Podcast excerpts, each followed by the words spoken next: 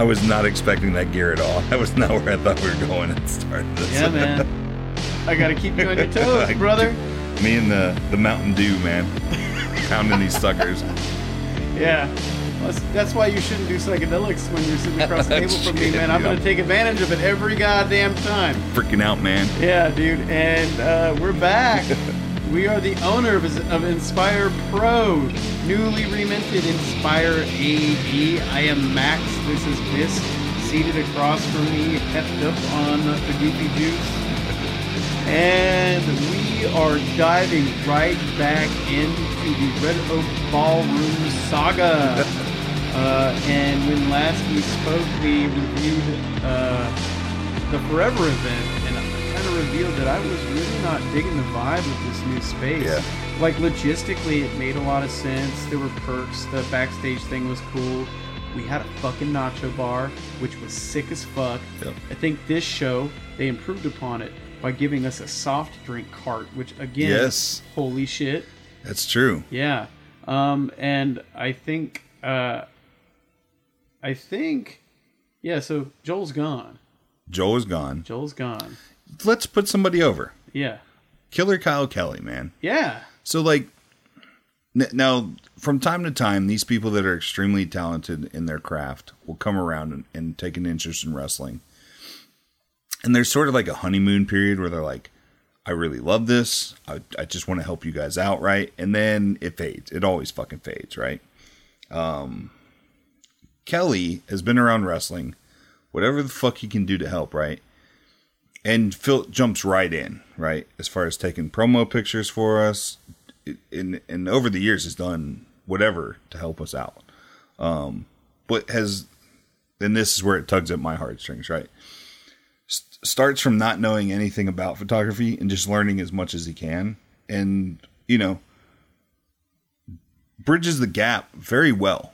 When when there is no ego, too, I find there is m- more of an inclination to challenge yourself and see how adaptable you can be. Yeah. Because you know Kelly doesn't look at himself as kingly. He shouldn't have. You know, like you know that was the thing with certain people before him. You know, it had to be the conditions. you know, it's kind of like when someone goes, "Well, if there's nobody out there, I ain't playing." You know. Um, but Kyle, Kyle stepped up. Um, I, I'd also just like to say that he is just a delightful person. Yeah. He is someone that I would spend time with. You know, outside of wrestling, and I have. Um, I I really love him as a person, man. He's he's funny as shit. Yeah. He's knowledgeable. He's he's a more of a well-rounded individual than a lot of people who are into wrestling. There are you know, a lot of people people that, that love wrestling. It's all they want to talk about. But uh, he Kelly's just he's just a, a phenomenal and interesting person, and uh, I was glad that we got to kind of do some stuff with him starting here. Yeah.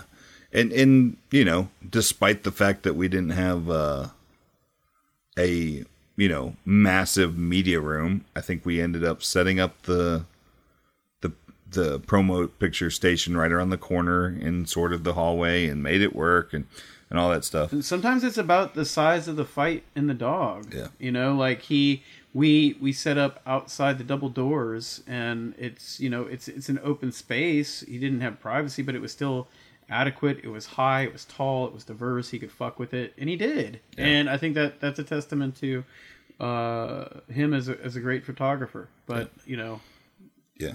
And someone we haven't mentioned, but at this point, probably their fifth or so show, this is when Ray Zombie was filming for us. yeah. But I I had some issues with Ray. I know you had some issues with Ray. It was kind of the same deal. Here's this guy that's not from wrestling. Um, He loves wrestling. He, he yeah, what- certain aspects of it. Yeah. um, not to bury the guy, but he wasn't like just this crazy wrestling fan. He enjoyed the clips he saw of DDT and stuff like that, right? so, you know, and I think he was somebody that thought that he should be, you know, had his level of expertise valued at a certain level that really we were never going to be able to accommodate. I was not willing to. Yeah. Um, I, I, I liked Ray. I thought he was a sweet person. Um, it's I continually battle with people who don't necessarily they look at me as being one type of person, and it's like, you know, I've done a lot of shit, right? Like, I mean, I I'm a filmmaker as well, and so I had ideas, and uh, I I don't like it when I I don't I I, I despise being big timed. Yeah. I sometimes felt like I was being big timed And- or talked down to when I was talking to him. Don't get me wrong, I thought you know I like Ray, but uh, I don't think his work was always like untouchable. Yeah. I think he could have learned a lot from different people and just like studying tape and seeing what what worked and what didn't. I think that's one of the things that I really loved about uh, Philip Librand, uh, who filmed our shows, is that he did some stuff that was outside of the box, but he took from like sports stories in the Yeah. NFL. He did some interesting shit. you Yeah. know? I, and that was part of my frustration with Ray was that, especially the first shows that he filmed, the interest was more in the cool tricks he could do with filming and filming style than it was capturing the event. Um, yeah. and here we see we get more of a traditional um, wrestling presentation, which which I'm happy about. Um, something else to touch on here is we've removed Nigel from the booth at this point. Um, we kind of, I always wanted kind of that sports John Madden and Pat Summerall feel to the commentary, and but we also saw the benefit of being able to cycle through wrestlers and get them over through commentary but it made the commentary inconsistent, right? So then we brought in Nigel as your traditional color against Eamon's play by play, and it just it wasn't working, right? It, it um I won't say it wasn't working. It wasn't working how we wanted these stories to be presented. So at this point, we brought in um, Alex DeBario had just been released from NXT. Uh, so we, we Huge brought- get, huge get for us, Yeah. just because he's like, a, you know, as a pundit, kind of respected in the community, and also just he's a great commentator, man. Yeah, and and I think I think this helped Eamon learn um, some new tricks and tools. He was very excited about it. Yeah, so this brought Alex in, and this was where we could start experimenting with the sports, kind of a sports broadcast team uh, presentation of the, the. I'm also a huge world class fan of what they did with so little to make it look like what it did, and that's where they came from, right? It was all sportscasters that came in and did wrestling. so that was kind of my my mind thought, like, okay, cool, let's let's do this, and this guy's got all these tricks that he just learned from working for you know the feeder promotion um, for a major company, um, and what can we learn? So he also helped critique some backstage stuff, um, and at this point, he's with the company uh, as well. So all those those production things are kind of coming together, um, you know. So we have all that in place. Absolutely. So, yeah, man, we'll we'll dive into the card. Um, I talk about just not vibing with the space. There were a lot. While there were a lot of things that we got to realize while we were at Red Oak, there were some things that I tried to kick off or launch that I also thought would have been really phenomenal if we could. Yeah. Um, the Void character returns this show, and I was very excited about this because the last iteration of the Void Lady Void was something that took a concept that I thought was really fun and, and colorful and just shat all over it. And so I was eager to bring the character back and redeem the character in much the same way that, you know, this is Fade to Black too Yeah. the year before we had done the first Fade to Black, and it is bar none my least favorite show that we have ever done because it was just so fucked with. It was a wreck, and nothing came off like I wanted it to. It didn't flow the way I wanted it to. That particular event was notable because that's when I kind of just said, you know what, shut the fuck up. We're gonna do what I want to do. If you don't like it, go kick rocks. That's the way it went. I love the Fade to Black name because it's nicked from a film that I really love. Uh, and so I didn't want to just ash can it. I thought it could be like a cool flagship show. And so we I was determined to do a Fade to Black show that didn't suck ass, okay? um, and this is a, this is a huge one. Um, so we bring we bring back the Void character. Uh, we bring in uh, uh, uh, Mia Yim, who we had to advertise as Jade due to restrictions imposed on us by TNA at the time, and of course we've also uh, uh, built up um, this epic encounter uh, between our two champions, Keith Lee, who is our pure prestige, champion, and, and Ricky Starks, who, who is the Inspire Pro champion. And this particular match also is very notable because um, it's two champions of color headlining a show Yeah.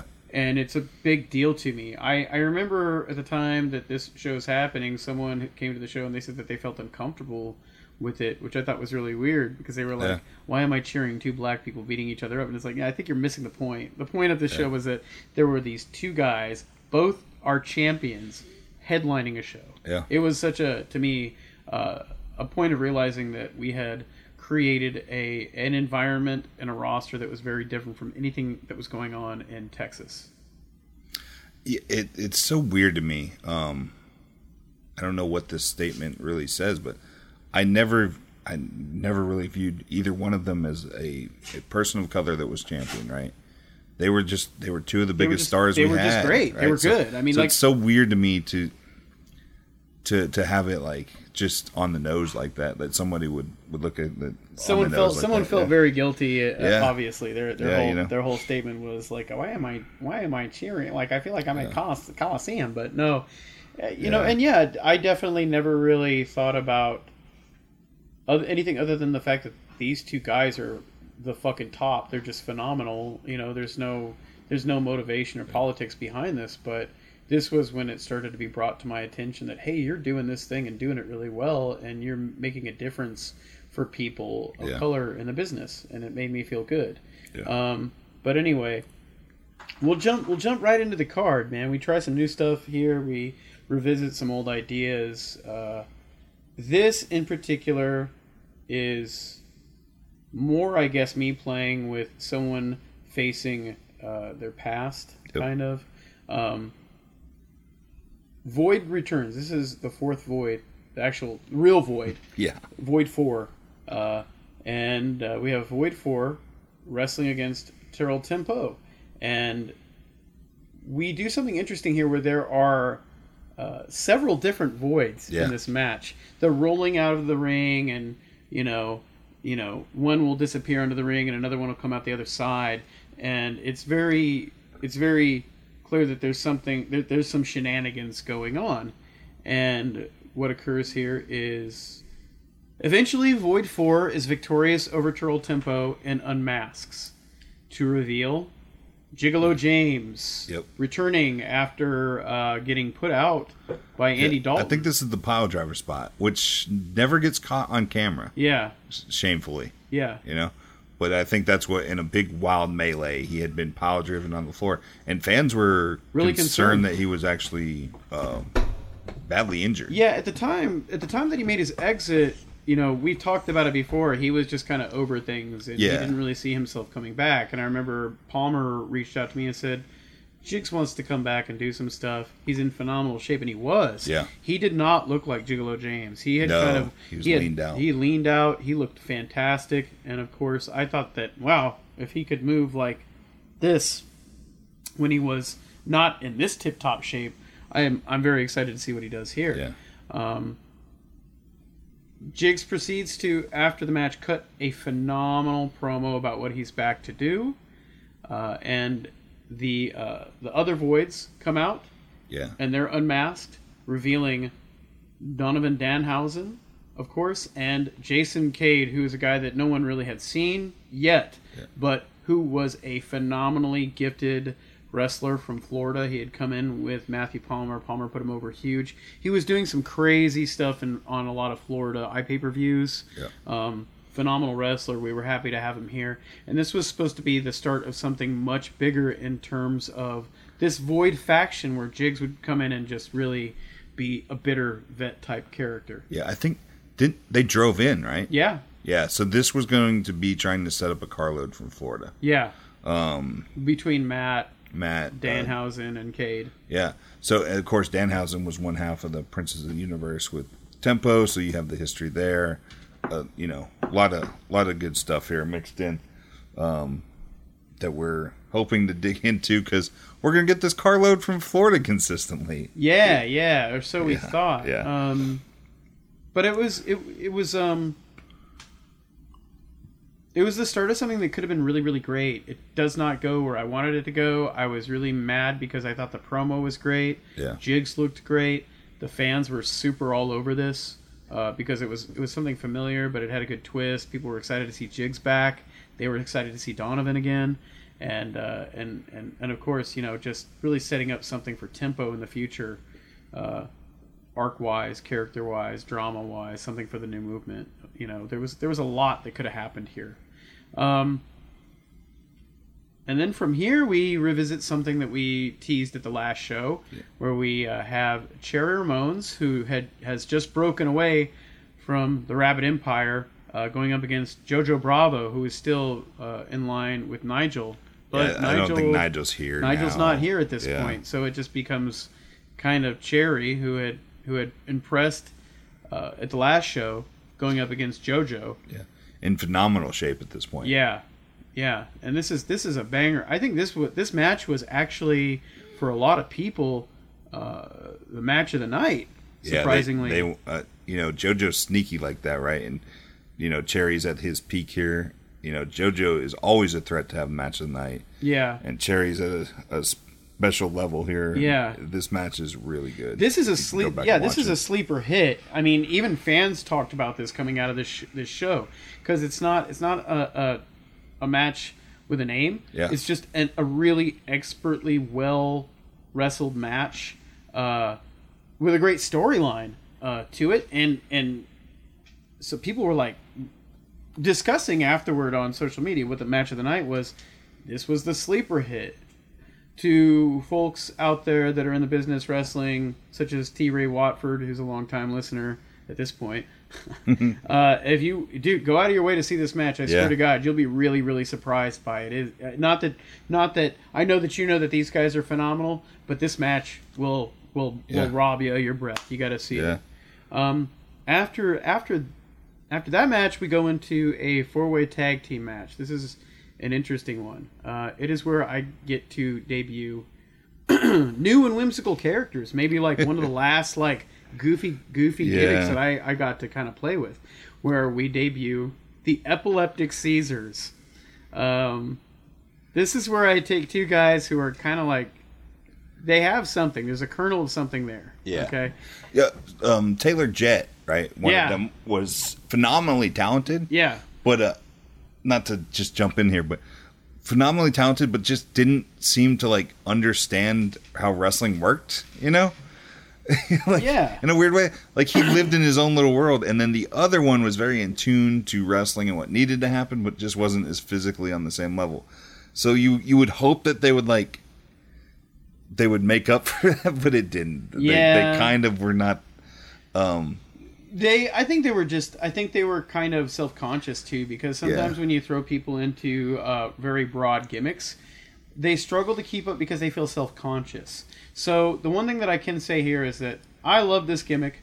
Um, it was these two guys who were kind of in togas, and they even had gear made, and the gear looked Yeah. great. Um, you know, they they they went out there, did their thing, went crazy. Yeah, they had It was it was like the Ultimate Warrior, right? yeah, and they had like you know Alka Seltzer in their mouth. You know, epileptic, epileptic Caesars. They'd go out and like shake the ropes, and some people were a little uncomfortable with it. But I think this is actually a, a crowning moment. I'm a moment I'm really proud of. Okay, so uh, these guys would continue to sort of be on cards, milking this gimmick for uh, several several shows to come, and I remember being approached by a mom and her little boy and she asked if the Caesars were going to be on the card, and I I asked, uh, yeah, they're you know they're on the card, you know, and I said, what uh, is there something I can help you with? And she said, my little boy has epilepsy, and he has seizures, and uh, he really loves these characters because they show him that he Yeah. can do whatever he wants to do and it Yeah. made me feel so good that he realized that he wasn't just that we weren't just making fun of something but Yeah. it showed these characters that had an impairment though they didn't actually have the impairment they went out there they you know they they they played this really goofy thing but it meant something to somebody out Yeah. in the crowd and it really empowered that little It- boy and it made me feel so good man Yeah, and and that's you know like I was I was somebody I knew how much you loved the name and the idea, so it wasn't anything that I don't. We never fought over this gimmick, No. but it was definitely something that I was nervous about just because of the name and and you would hate the reverse of that story, right?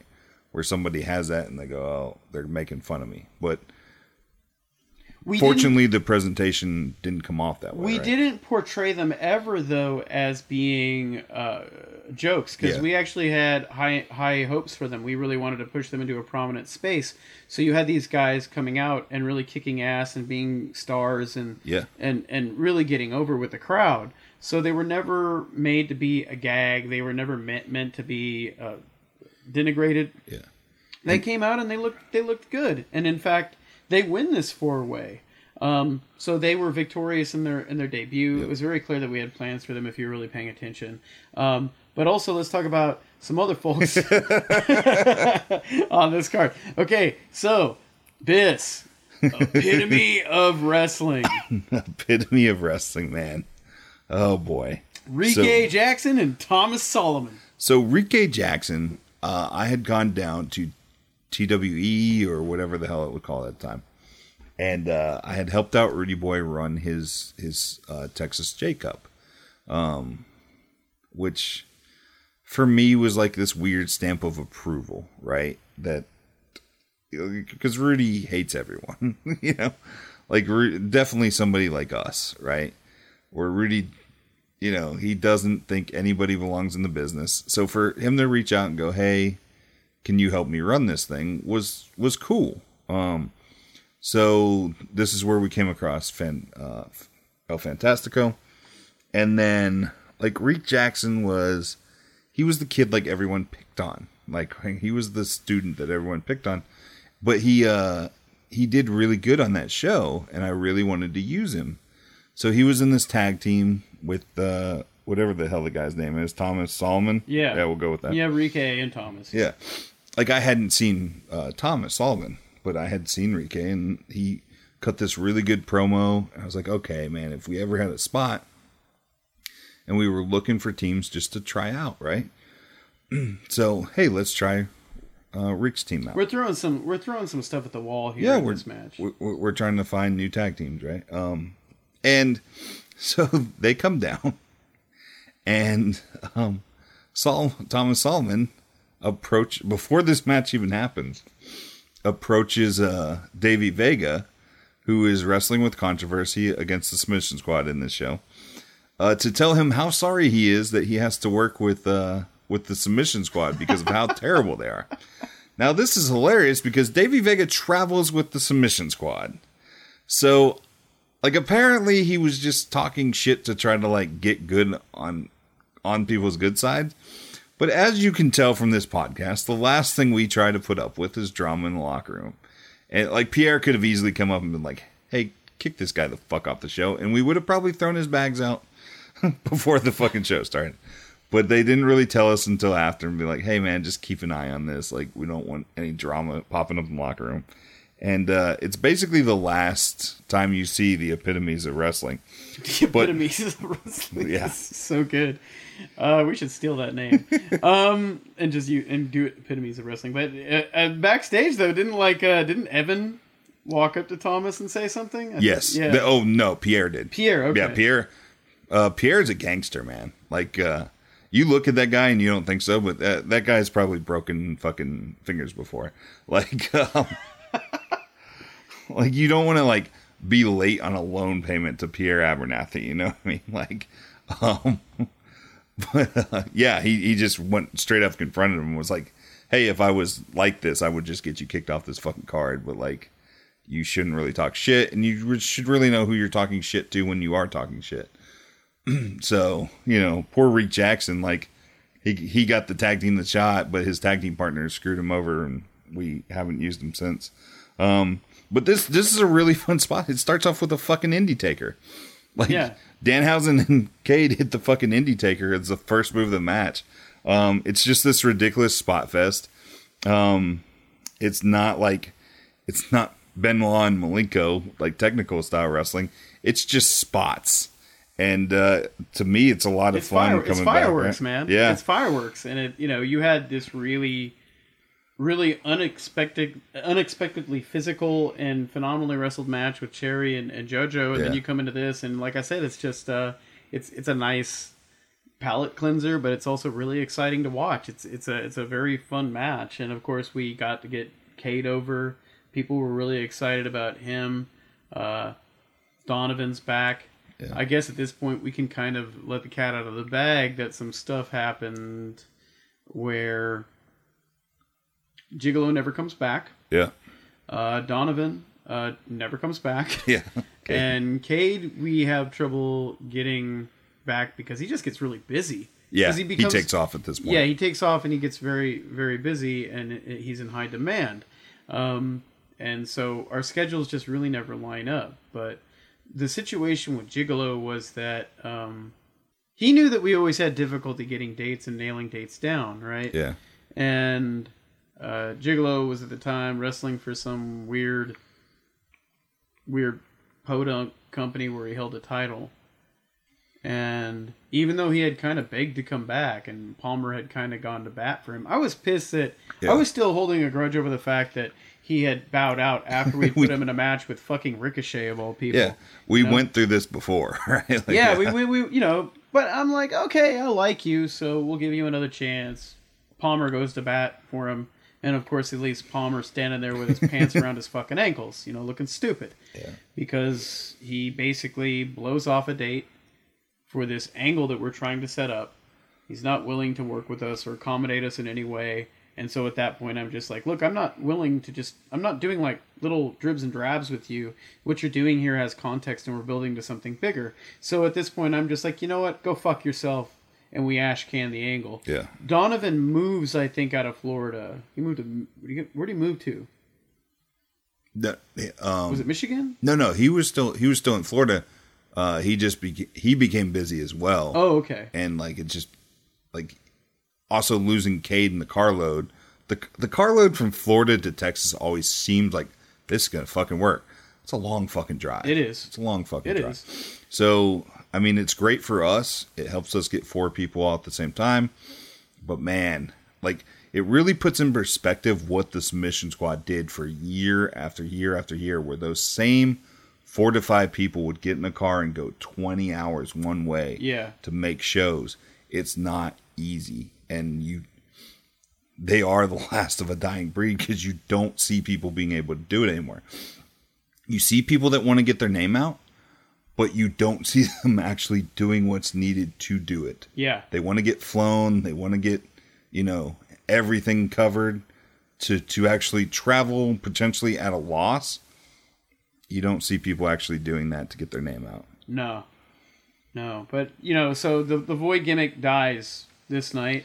Um, I wasn't willing to, to do to. I, I just wasn't willing to, to, to gamble on on Jigs. He was Yeah. just not reliable. He wasn't willing to make our stuff a priority.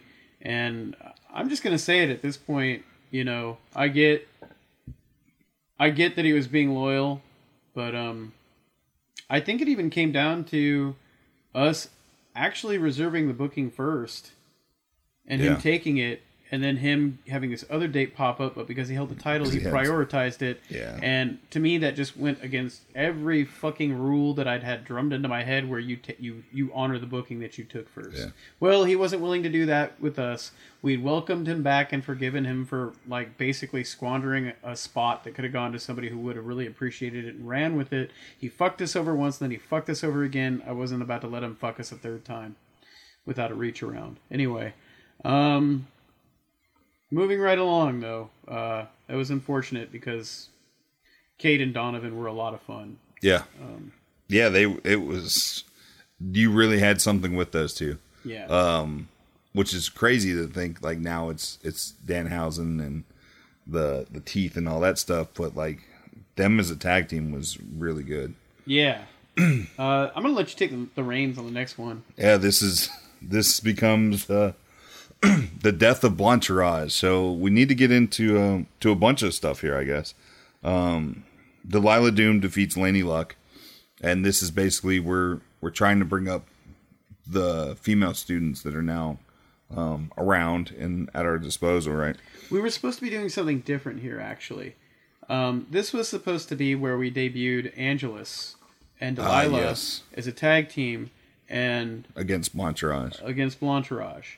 And we don't get to do that because Angelus doesn't make the show. Or Yeah, she she moves to Blooming, Bloomington, Bloomington, Indiana. Indiana. Yeah. which not the easiest airport to get people from. No. which uh, should she have been flown at this point anyway? It's up for debate. If we're going to be honest, Yeah. you know, Yeah, but it was also I think I believe it was kind of last minute. You know, you really need planning when you're going to do when you're. Yeah. flying people in because you want to take advantage of uh, you know the lowest rate that you can. Yeah. Uh, airfare wise. Anyway, so Angelus is not available. Does doesn't make the show. It's a last minute thing. Um, Laney, we decide to push into the opportunity where she wrestles Doom, and so that means that Allie is kind of relegated to an outside the ring role. Like she's outside the ring. yeah. And at the same time, we do. Do we know that Laney's leaving at this point, or is that just like a, a rumbling? That's what I want to get into because that's going to ravish our card, and that, that's information that came down on this show. Okay. Yeah, go ahead. So so let's jump into that, right? So um there's a guy that I guess was an entrepreneur in Kansas City, whatever, had come across quite a bit of some of money and was a wrestling fan and had put together this PWL, uh, Pro Wrestling League, I think is what it was. They had advertisements up at the um, sports stadiums, the baseball stadiums in both St. Louis and Kansas City. At the football stadiums, they had money to advertise, and they and it was it was like some like MLB kind of MLB kind of kind of like look to it, right? yeah. yeah. yeah, The branding was very similar. It was it was very much. It, it seemed like it was run, being run by some dude that was like really into baseball. Honestly. Yeah, and um, I think his name was Major, even right. So that was his nickname or whatever. So he was actually signing people to contracts. So at this point, Moonshine Mantell had moved up because he was getting consistent bookings in Kansas City, and he had been signed. Bolt Brady had been signed.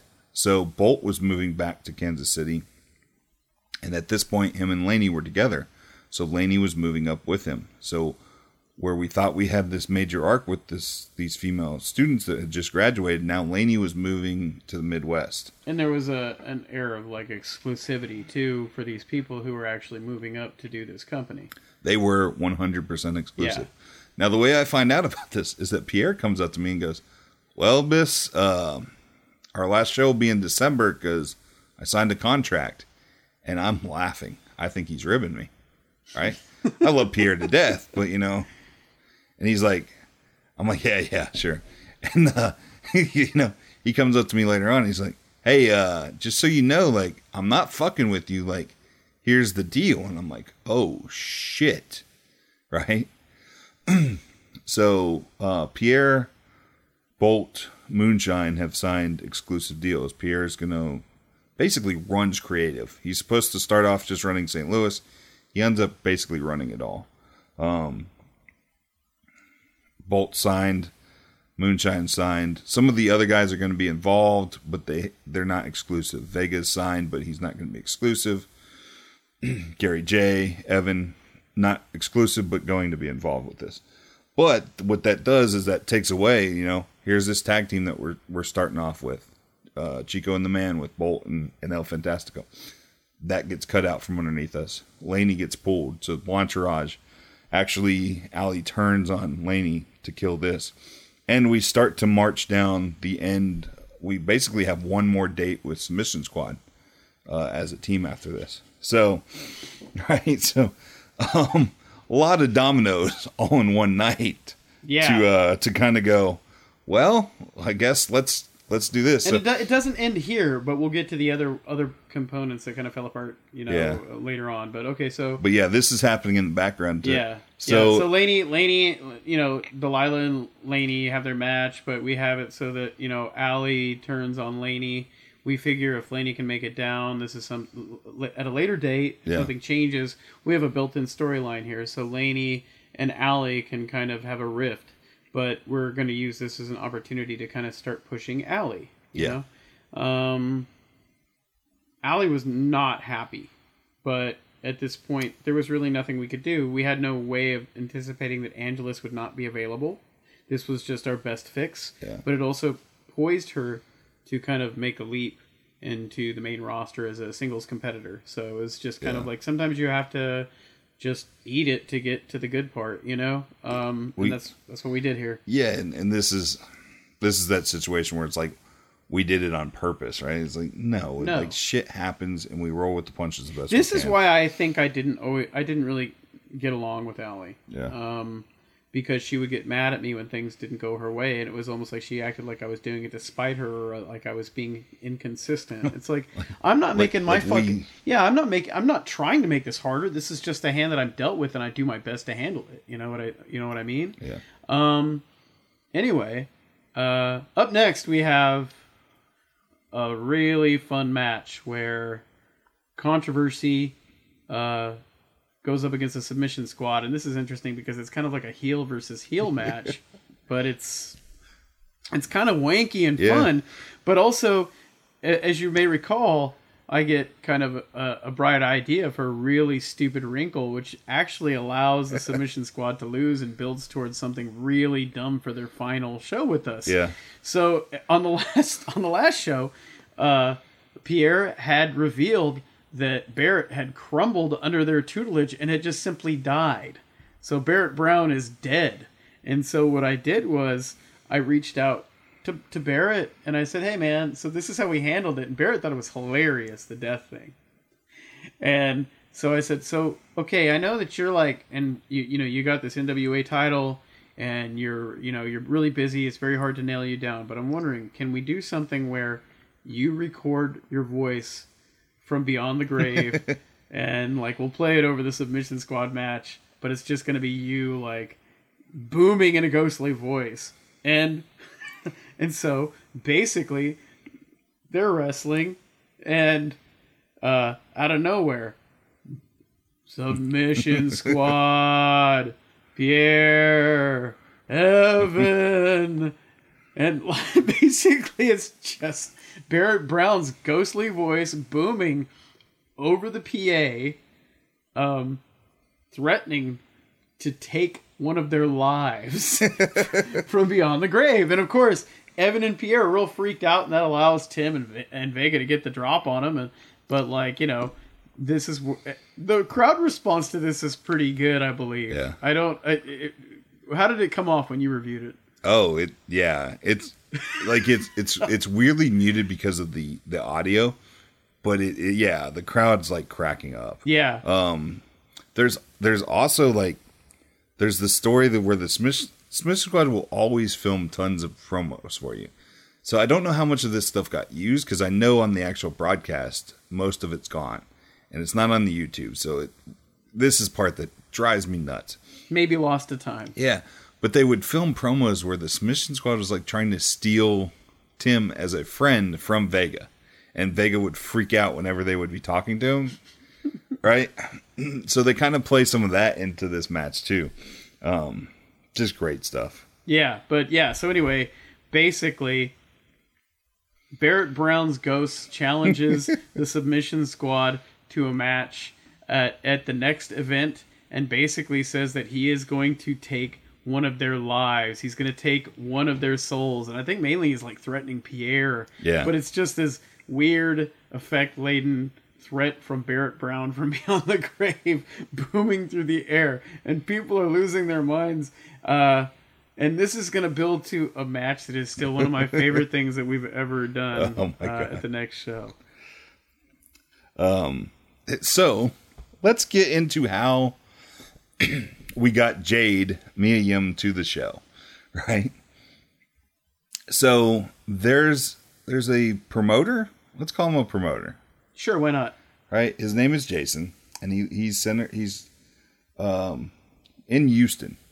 Oh, Yeah. I know who you're talking about. So he, before this show, he hits me up and is basically like, "Hey, would you be interested in Mia? Um, I have this show going on. It's not his show." So basically, what happens is that he brings in a named talent you, from TNA, um, always from TNA. And then that allows him to sell toys and merchandise and 8x10s at the show. So he's bringing in um, Jade, Mia, to this show. And I'm like, okay, I'm thinking it's his show, right? So cool. I'm going to split, you split flight. And I'm like, okay, um, how is she going to get to Austin? Oh, so and so's on the show. He's going to take her over. Okay. Well, I need to get hotel set up. So, first guy falls out. Second guy falls out, right? And this is going to play into effect later on. so, Saturday night, I have to drive to Houston because everyone that's supposed to pick them up and bring them to the show has fallen out. This is Jessica and and Jade. So I have to drive to Houston to this show. When I get there, it's a half lucha, half American show. Okay? So there is a tag team of wrestlers um on this show. I get there, it's it's not his show even. Let, me let me get to the very beginning. There's a guy that goes out and almost has to be reassessed um he needs CPR almost after wrestling like a 10 minute tag team match. Like he gets to the back and can't catch his breath. I'm like, what the fuck am I at? Um, but later on, there's a tag team match, and both wrestlers are wearing a mask of a, a wrestler, uh, a Monkey Diablo, that I knew. Like I, I knew him when I was coming up, and I thought it was Monkey. I thought it was he aged, and I just didn't recognize him. But it wasn't. They just had his fucking mask and were a tag team. Spoke uh the older gentleman spoke no English. the younger guy I thought was his son wasn't. It was like his nephew or something. Lucha. So I think it's it's Monkey, but it's it's just, they just have the same mask. It, it, it's the same gear. They they're obviously aping the guy, um, but it's an older gentleman speaks no English, and it's his nephew. I guess is what he said he was. so they go out and I guess to get heat, they start tearing the building apart, right? It's a nothing match, right? So they work their way over, and Mia's at the the merch table where they're selling the toys and all that stuff. They go like they're gonna throw them into the toys, and Mia jumps up and is like, "No, fuck you, get away from the table." Basically, you know, steals their heat, but they're being assholes. So like, no issue here at all so finally she's like they they keep trying like they're gonna go through her and she stands her ground against these two lucha guys and they're two finally the ref just throws the match out it's a uh, zen zen who's like this muscled up guy um who used to be a wrestler so um so it all goes to the back and they're screaming at each other so here i am my name talent for the next show is about to get in like a knife fight in the back of a fucking lucha promotion right so I'm trying to fucking like calm this down. And at some point, um, there was there's like a fan, a box fan, and I hear like what sounds like a taser. I'm like, what the fuck, right? And I look over, and uh, it's it's Zen Zen, and he's got there's something where he's and it's on his pants and it's up against it. I'm like, bro, it's cool. And I put my hand on, and and it it moves and it's just like his cell phone or something is hitting it. I'm like, fucking thank God. Um, and we, we calm everything down. And I finally I go up to him. I'm like, yeah, man, I thought you had a taser. He's like, oh no, my firearm's on my back pocket. I'm like, oh, what the fuck? So we get through that. There's almost this fucking fight at this stupid lucha show. Um, we get to the end of the show and like I have to like sneak her out the back door to get her out. so um, we grab her, we, we get on the road, we get something to eat. I drive all the way back from Houston, and I have the show the next day, right? So I get them, I get them set up in the the hotel, and then I go home. I sleep as much as I can, and I come I come to the show, right? So this is my day before the fucking show. So like, yeah, uh, hanging out with the wrestlers sometimes, not the fucking like glamorous thing that you might think it would be. Not at all. So, Not at all. but this match is amazing. Um, I don't know. I knew I wanted to do this match, I did too. As Mia, Mia's like one of my favorite wrestlers. Yeah. Period.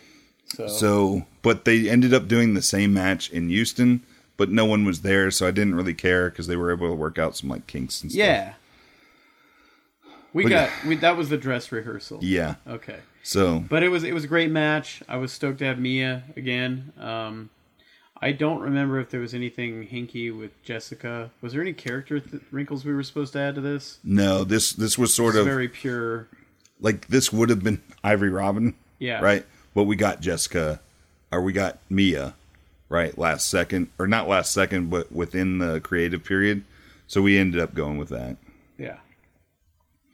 And up next we have the match that I kind of lamented last time, where it's it's a we're we're this began several shows ago when uh, Mike Dell and Ricky Starks had their match, and Carson was a special referee, and that spun into Mike versus Carson, which I wanted to do something different. Okay, they wanted to work together.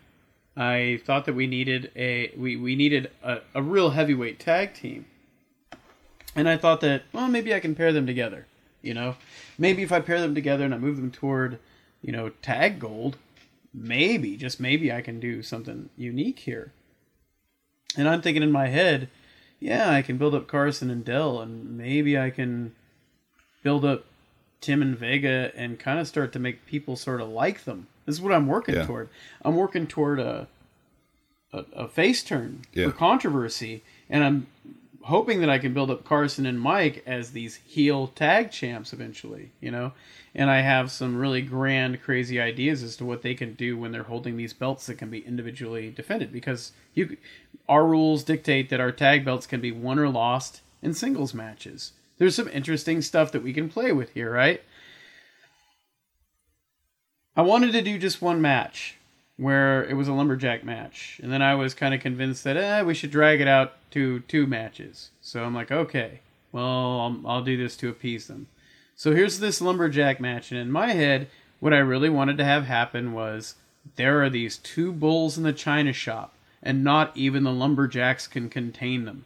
So basically, the lumberjacks are beating on them, but Carson and Mike just cannot be pulled apart from themselves, like from their, their battle. But eventually, they start to get annoyed and they're just potatoing the lumberjacks. And then eventually, it turns into them fighting the lumberjacks together. And then the lumberjacks overcome them, throw them in the ring, and uh, like just hit their finishing maneuvers on them one after the other, you know. And they leave Mike and Mike and, and Carson in the ring ass out. And then we see them come back later on, we'd hope, where they would attack all the lumberjacks systematically over the course of several cards, and then this would build toward them getting a title shot as a tag team. That's what I envisioned. But that isn't how this ends either. No, no, this ends just in a a no contest. No contest. Um, I think the lumberjacks do end up attacking them, right? But yeah, but they fight. They fight them off. because and, they fight in the crowd. Yeah, but they but they but they fight the lumberjacks off, and it's just them standing in the ring, kind of. yeah, Hey, we're okay with one another, kind of moment. yeah, Uh, it it doesn't it didn't work for me. It's not what I wanted creatively, and so I felt like at this point, uh, I kind of fizzled yeah, uh, in terms of just wanting to do stuff with this with these guys because they just they they were being very resistant to what I was trying to execute, and at this point, I just I just didn't care. Yeah. I was just you know you you could see Dell and Carson anywhere. But the story that I wanted to work toward, which was Tim and Vega versus Dell and Carson, I thought that had legs. yeah, And and, something you couldn't see anywhere. Yeah, it was something you couldn't see anywhere, and they just they didn't understand it, and so I don't. I think we kind of move away. f- We we kind of we kind of pump the brakes on on these guys after this point. Yeah, the you're we're coming up very soon on the last that you'll see of them. Yeah, yeah. Um. Anyway, up next we have something glorious. I'm gonna let you go into this. Yeah, the before this match, like they just death stare each other. This is Steve Reno versus Palmer, and this is the first time we've done it right one on one. So they just they just death stare each other, and Matthew these these are two guys that are very underrated, you know, for different reasons. And they don't always get the attention I think they deserve for the work and the quality of work that they put in. And this is just the two of them putting in I mean, every time they touched it was magical, you know? Yeah. But there is a real tangible like hate between them for two guys that are technically baby faces, you know? Shades of gray, but shades of like gray, yeah. but at the same time, I mean, We've built up to this too. yeah. we've really built up to this. Um, Palmer, of course, is uh, have uh, uh, Palmer and Steve have issues that have kind of built up over the last few shows. Steve, of course, had had attacked Andy Dalton on his way out after he won the J Crown. Palmer interrupted the attack. Steve O attacked Matthew's character via promo. Yeah. Uh, then after that, they met in the Congressional uh, Medal of Honor, the the, uh, the challenge to determine who who would take the medal. Uh, that really flirts with this, and of course that built to this singles match. So there was there was like a there was something that we were really building, and it, it was magical. There was something really here. Um, this is I think this is Matt transitioned very well from his feud with with Andy Dalton, which I think is definitive Inspire Pro, Yeah. to this, which is again another really definitive feud for us. Yeah, this this is for five shows. This is going to be the thing. Yeah. you know, But it's a great match. and, I mean, and there's a lot of other stuff going on. So for that to be the the vein during that time is, is crazy when you think about it. you yeah, know? phenomenal, phenomenal match though. Um, which of course, you know, yeah, we'll talk about on the next next show. yeah. Uh, Palmer picks up the victory here, but you know it's it's clear that the feud isn't over. No, You know? not at all. Uh, and of course, this brings us to This a huge match. I mean, like is this, show, this card is just like it Yeah. just doesn't stop. It just doesn't quit. You know. Uh, up next, we have Sammy Guevara versus Ray Rowe. yeah, this is another just banger, right? Yeah, So this is another like, I mean, we knew right. These are two guys. Sammy's on his way up here. Uh, Ray Ray is slowly doing more and more with Ring of Honor and and other promotions at this point. Well, not other promotion. Well, yeah, because at this point, New Japan and those tours are starting to happen, right? yeah, um, and this is just phenomenal. These are two incredible athletes. And at the very end, Sammy Guevara goes over and tells Ray Rowe to get the fuck out of his ring. which it becomes his stick. Yeah. And and Ray just knees the fuck out of him. Yeah, So and then at, at the end of this, Ray tells him, uh, you're lucky because next month you're gonna face Eddie Kingston. And if you tell Eddie Kingston that, he's gonna break your fucking jaw. and it's become this thing. It's a it's a lot of fun. it's great. Uh, and Sammy's just he, even though he's kind of this despicable snot nosed prick, the fact that he mouths he dares mouth off Yeah. Is so great because it just shows that he's just so fearless and he doesn't care and there's Yeah. something to really admire about that that that quality. I I feel like we did a good job of really bringing out as likable as Sammy ever got in any company here with with really kind of taking that that little kernel of his personality, his fearlessness, his tenacity and really spotlighting it. He's still Sammy. He's still a jerk, but the context under which he's saying get out of my ring. This is his catchphrase Yeah. at that point. It could have been a, on a T-shirt. In fact, I think we had plans to do that, but yeah, it, it just it didn't happen. Uh, but yeah, this this was a phenomenal match. And this, of course, this is also kind of bold. I think, by the way, like when I when I look at this card, like so we had um we have a lot of singles matches here, like during the last uh, half of the show. You know, we have Carson and Dell, which is, Yeah. in spite of the hiccups, in spite of not being what I wanted it to be, still a really good match for what it was. It's a great uh, singles match, and then we have Palmer and Stevo, another great singles match, and then we have Sammy and Ray, another great singles match, which brings us to our main event, which is a definitive moment in Inspire Pro history that pays off years of world building, where Keith Lee, the Pure Prestige champion, versus Ricky Starks, the Inspire Pro champion, to determine the title ranking of the two titles in Inspire Pro, which we have not said whether or not, you know, Keith has asked, am I the secondary champ? Am I the primary champ? This is obviously something that needs to be addressed. It was designed to be this way. Um, this is a great match. Yeah. But Phenom- let yeah, let's let's tie that off, right? it ends weird. Um, Of course, we had we had designed it that Keith Lee would win. Ricky was not happy about this. No. and um, we had plans to continue to go with the storyline, but Ricky kind of goes into business for himself here. Is that a fair, fair way of saying that? R- remind me. He threw the belt down. He wasn't supposed to. Yeah. Yeah, he was he was well, he was going to relinquish, He was but it wasn't wasn't to. wasn't that he was going to Okay. Anyway, this is this is this is a great match. It has a big main event feel. It is a big deal. Um, and of course, it's it's funny when you look at where these both of these guys are now. Yeah. You have Keith on the main roster over at uh, the big company. Yeah. New York, brother. Yeah, and then you have Ricky killing it over uh, an AEW as part of uh, Team Taz, and uh, you know they've both gone on to do great things. They're both phenomenal. We are we are very we were blessed to have them at this point in time in their careers and holding our titles, but also just this sim- symbolized so much, and yeah, a lot of it was what I wanted it to be. Um, of course, Keith goes over, and the match concludes with Ricky basically laying the title down and saying, "Well, if I'm not the top champ, I don't, I don't want this." I think, I think there was something else that we had designed in here where Ricky's response was supposed to be very different. Um, and we had other storylines planned where Ricky was supposed to come back and, you know, The redemption. there was supposed to be a redemption angle, which of course never happened because Ricky was pursuing outside interests. Um, he was he was really interested in doing this this uh, tag team with Aaron Solo. Uh, Ricky, I think, I think there was something personal here where he didn't want to take the loss to Keith uh, for whatever reason.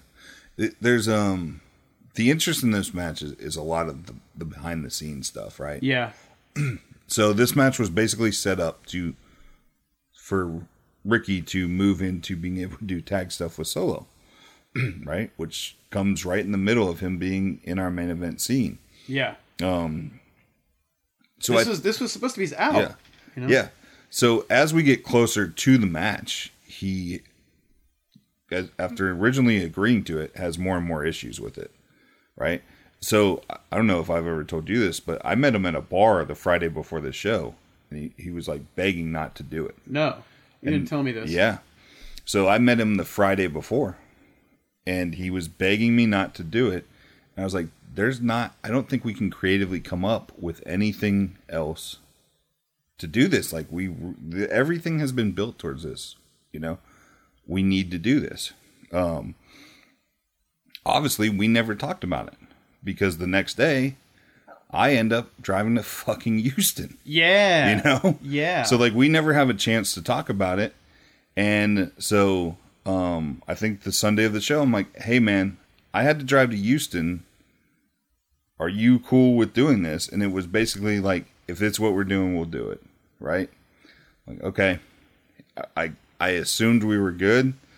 You know i talked to him at the show and he's like you know he he was obviously frustrated with ha- with having to do it, but he had agreed to do it, and we had built everything towards it. I think I the the one thing too I, I want to say I think what I really got a sense of was that he felt like since everybody was strapping a rocket to Keith, he just felt like everybody's doing this.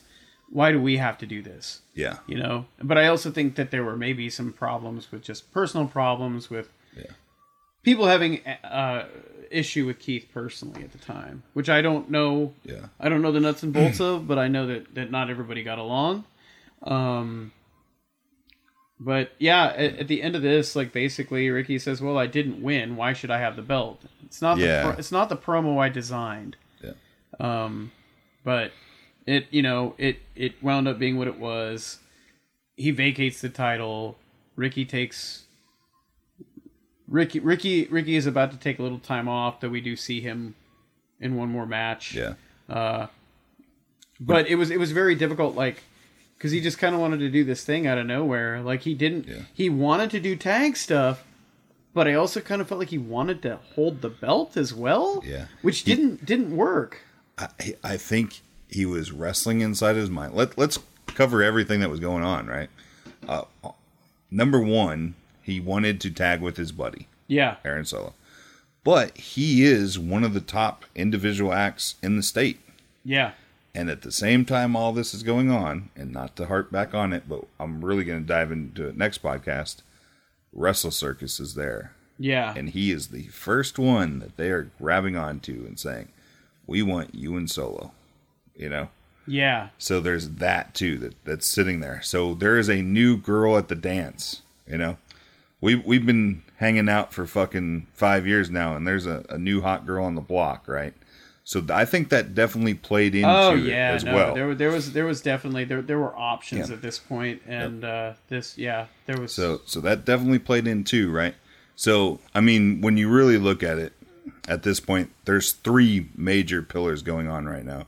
You have Ricky Starks, who has the title. You have Keith Lee, who is a star and is ascending, and then you have Sammy Guevara, who's coming up too. And uh, we'll get into that more in, in future podcasts. but we're trying to time this, right? We're trying to time this to where we're hitting all three at the right time. Um, it, it it's it's a good problem to have to have three guys at that quality all ascending at the same time. But this is why the beats happened.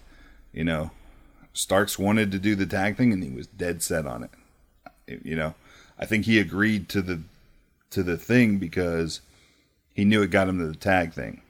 But I don't think he thought about exactly what it what it meant and it clicked as a reality. What him. what what also didn't make sense was